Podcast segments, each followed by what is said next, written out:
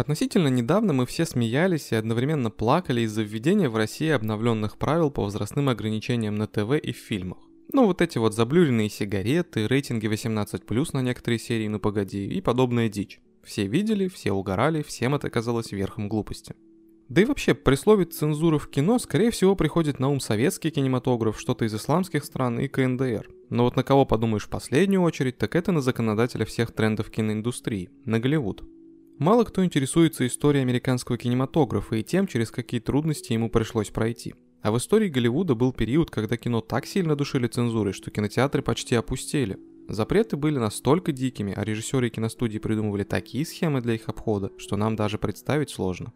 Давайте поговорим по порядку, как и почему появился кодекс Хейса, кто запрещал показывать спальни на киноэкранах, почему американские киноделы 20 века были вынуждены цензурировать все свои фильмы и как эта кинематографическая империя лжи пала. Начало 20 века стало временем зарождения американской киноиндустрии и Голливуда. Маленькие киностудии объединялись в крупные кинокомпании, снималось все больше картин, применялись новые технологии. В общем, киножизнь кипела. Уже в 1920 году в Голливуде снимали до 800 фильмов в год, а дальше было только больше.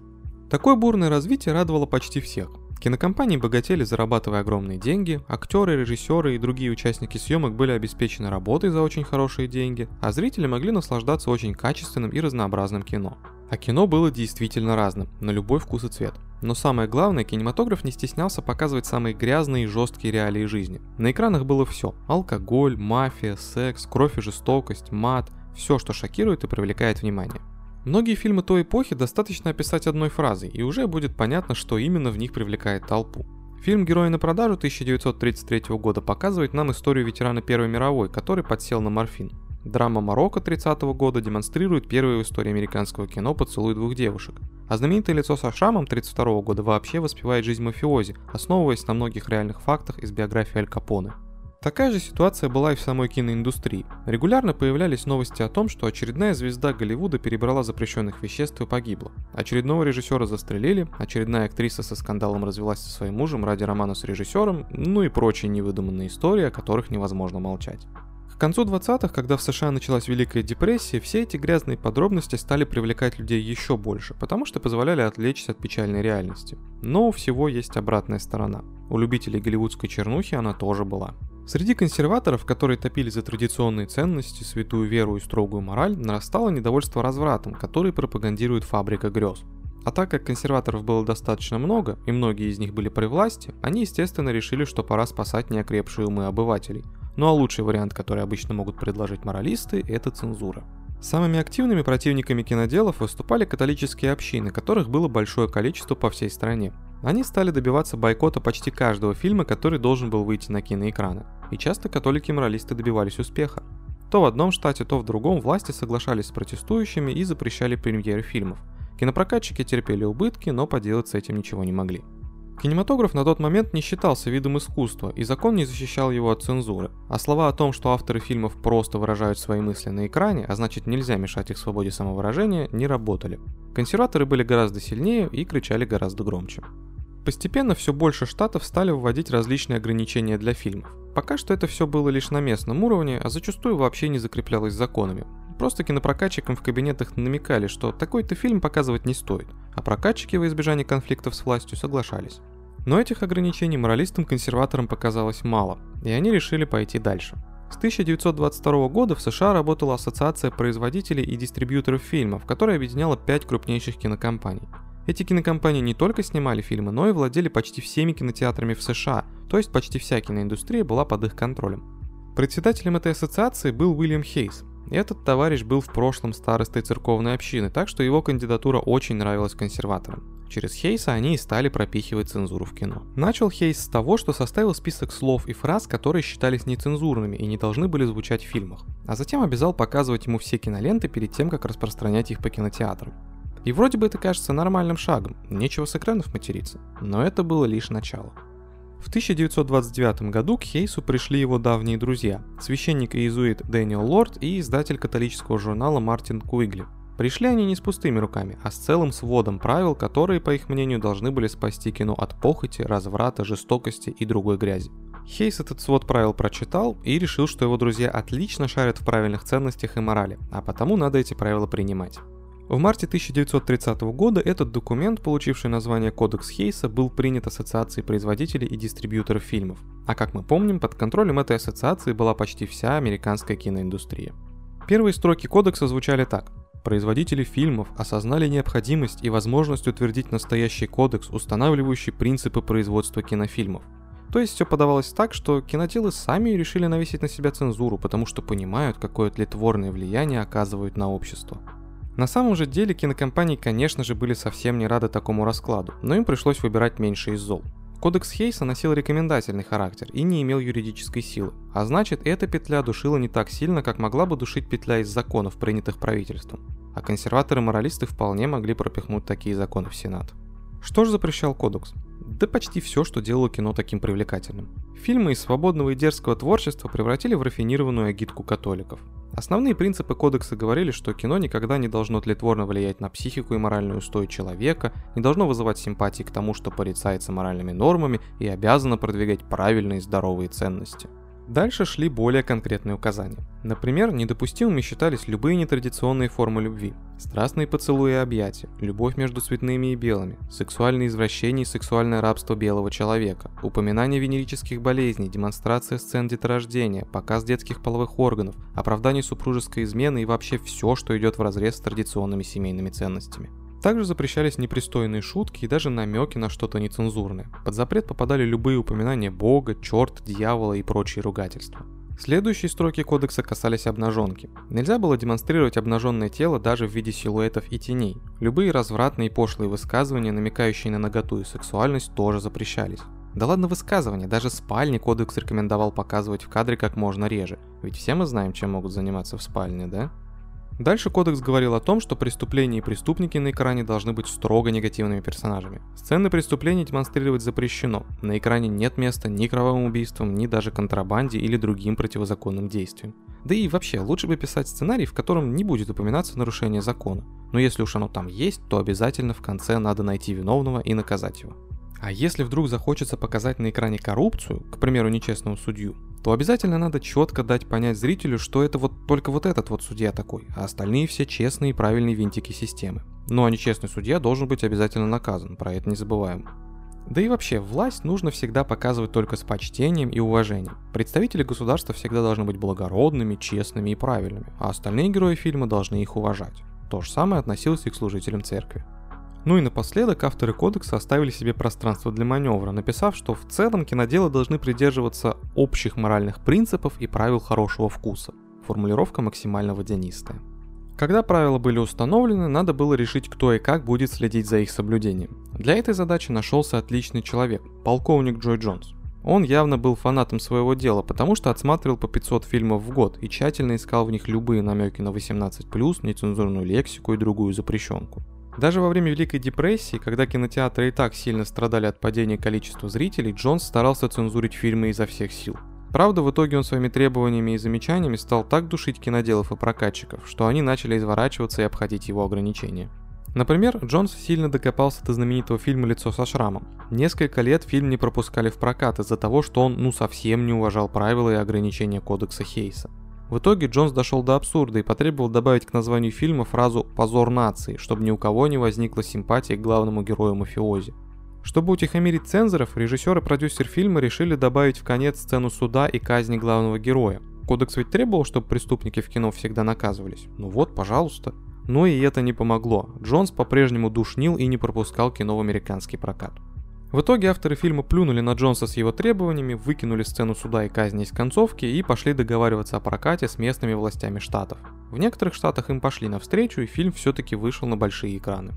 И таких вот историй борьбы цензоров и режиссеров за кино было очень много. Особенно сильно Джой Джонс хейтил хоррор-фильмы, поэтому режиссерам, желающим снять что-то в этом жанре, было совсем тяжело.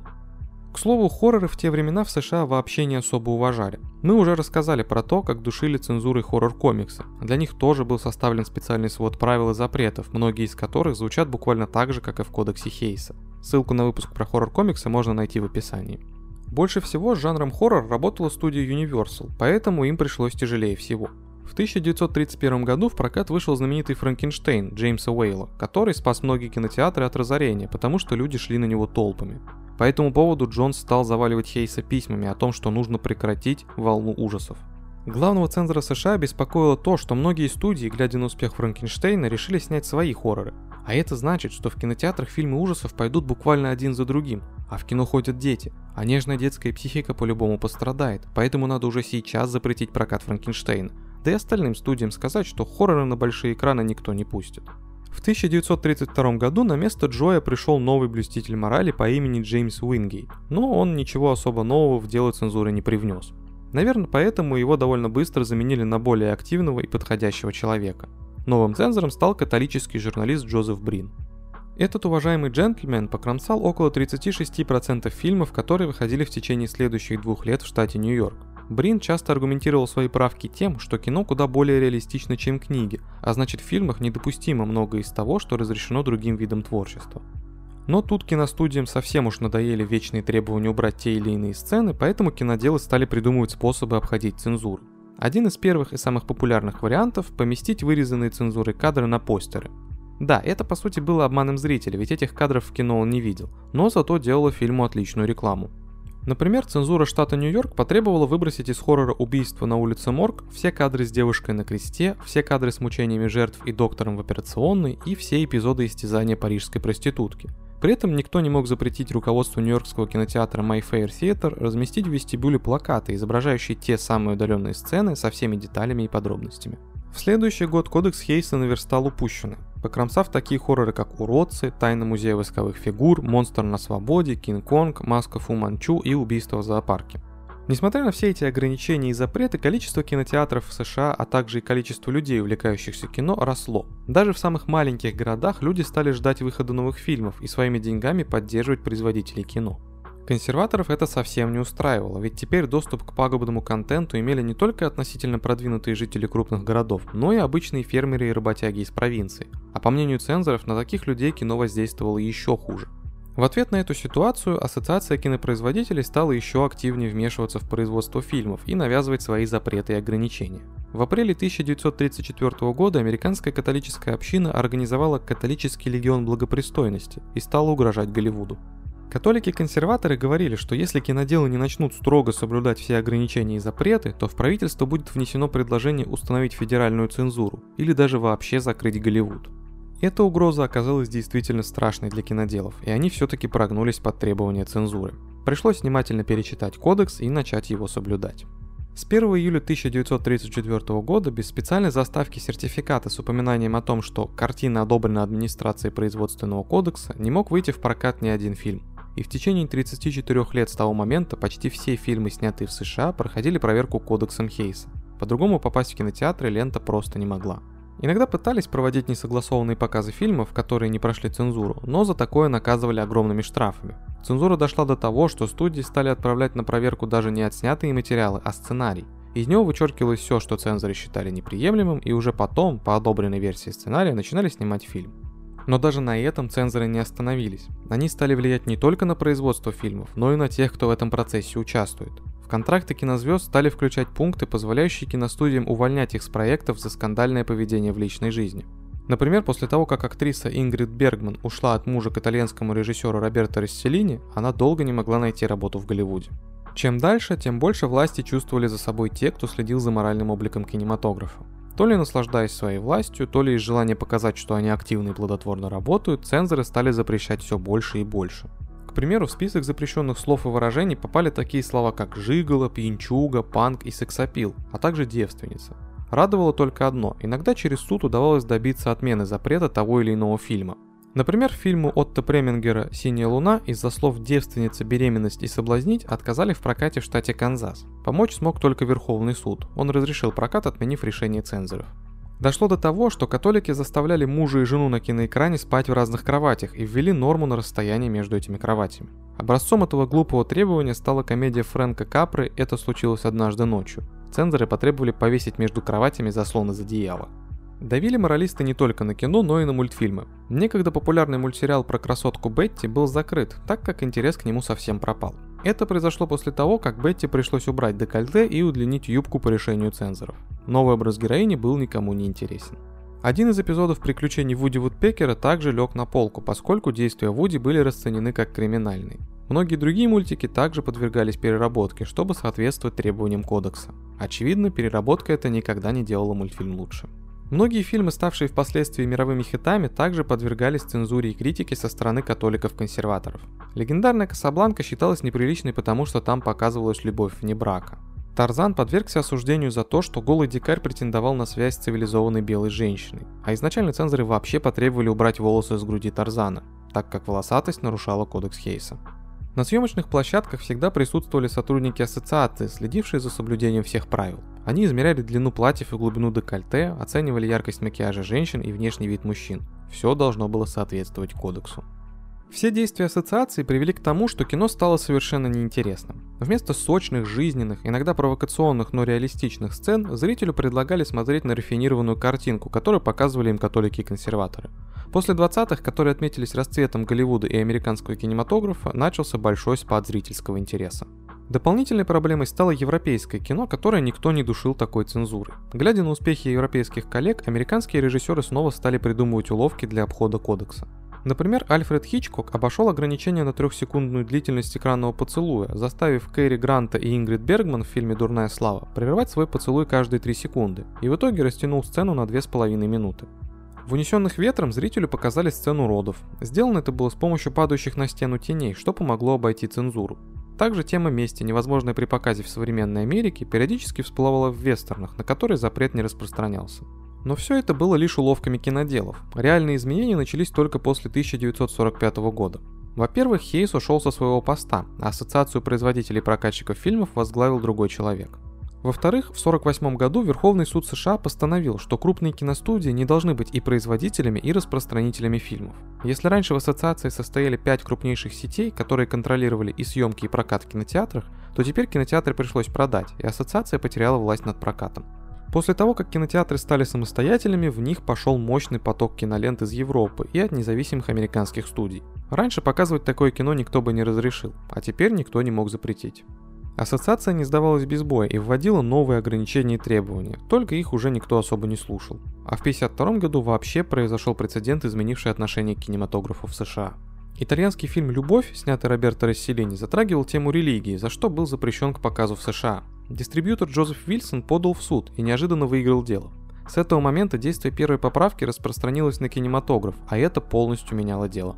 До этого момента кино считалось чисто коммерческим предприятием, созданным и функционирующим исключительно с целью извлечения прибыли, а благодаря первой поправке кино получило статус художественного высказывания.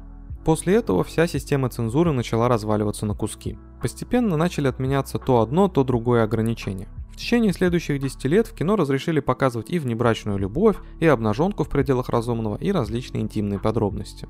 Даже если цензоры пытались раскритиковать и запретить какой-либо фильм, у них все реже это получалось. Например, в джазе «Только девушки», который в оригинале назывался «Некоторые любят погорячей», пытались запретить из-за того, что в фильме было буквально все, против чего боролись католики-моралисты. Героиня-алкоголичка, азартные игры, гангстеры и рэкет, а также переодевание мужчин в женщин, что вообще неприемлемо для показа. Прокатное удостоверение фильму не дали, но во многих штатах он все равно вышел на киноэкраны. К 1966 году кодекс сдулся до всего 10 пунктов. В том же году главой Американской киноакадемии стал Джек Валенти, который добился разрешения на использование почти любых слов в кино. Из длинного списка запретных фраз осталось лишь грубое слово «трахаться». Все остальное можно было говорить в кадре. В 1968 году стало ясно, что на кодекс Хейса всем уже плевать. Даже если картину запрещали цензоры, она все равно попадала на экраны кинотеатров. Глядя на это, осенью 1968 года кодекс заменили на систему возрастной маркировки. Эта система в принципе ничего не запрещала, а просто показывала, для какой аудитории рекомендован тот или иной фильм. Сейчас, несмотря на то, что за киноиндустрией довольно внимательно следят различные организации, мы точно не можем сказать, что фильмы жестко цензурируют. Да, есть возрастные ограничения, есть темы, которые менее желательны для показа, но все-таки фильмы не выглядят пластиковыми и нереальными. При этом нередко звучит мнение о том, что нужно внимательнее относиться к тому, что попадает на киноэкраны. 20 век прошел, и католики-моралисты уже не имеют такого влияния на творчество, но их идеи так или иначе живы. А как вы относитесь к цензуре в кино? Считаете, что нужно давать творцам полную свободу или выступаете за четкий свод правил и ограничений, такой как Кодекс Хейса? Делитесь своим мнением в комментариях.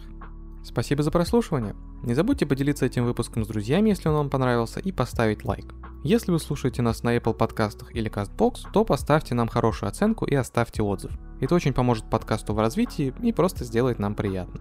А еще вы можете поддержать нас копейкой на бусте и получить от нас дополнительные выпуски и другие крутые материалы. Ссылка будет в описании под выпуском. Также у нас есть канал на YouTube, где выпуски выходят в видеоформате. Ну а если вы хотите поделиться своим мнением, задать нам вопрос или найти больше годного контента, заходите в нашу группу ВКонтакте. Все ссылки будут в описании. Это очень помогает нам в развитии и придает сил. Всем пока!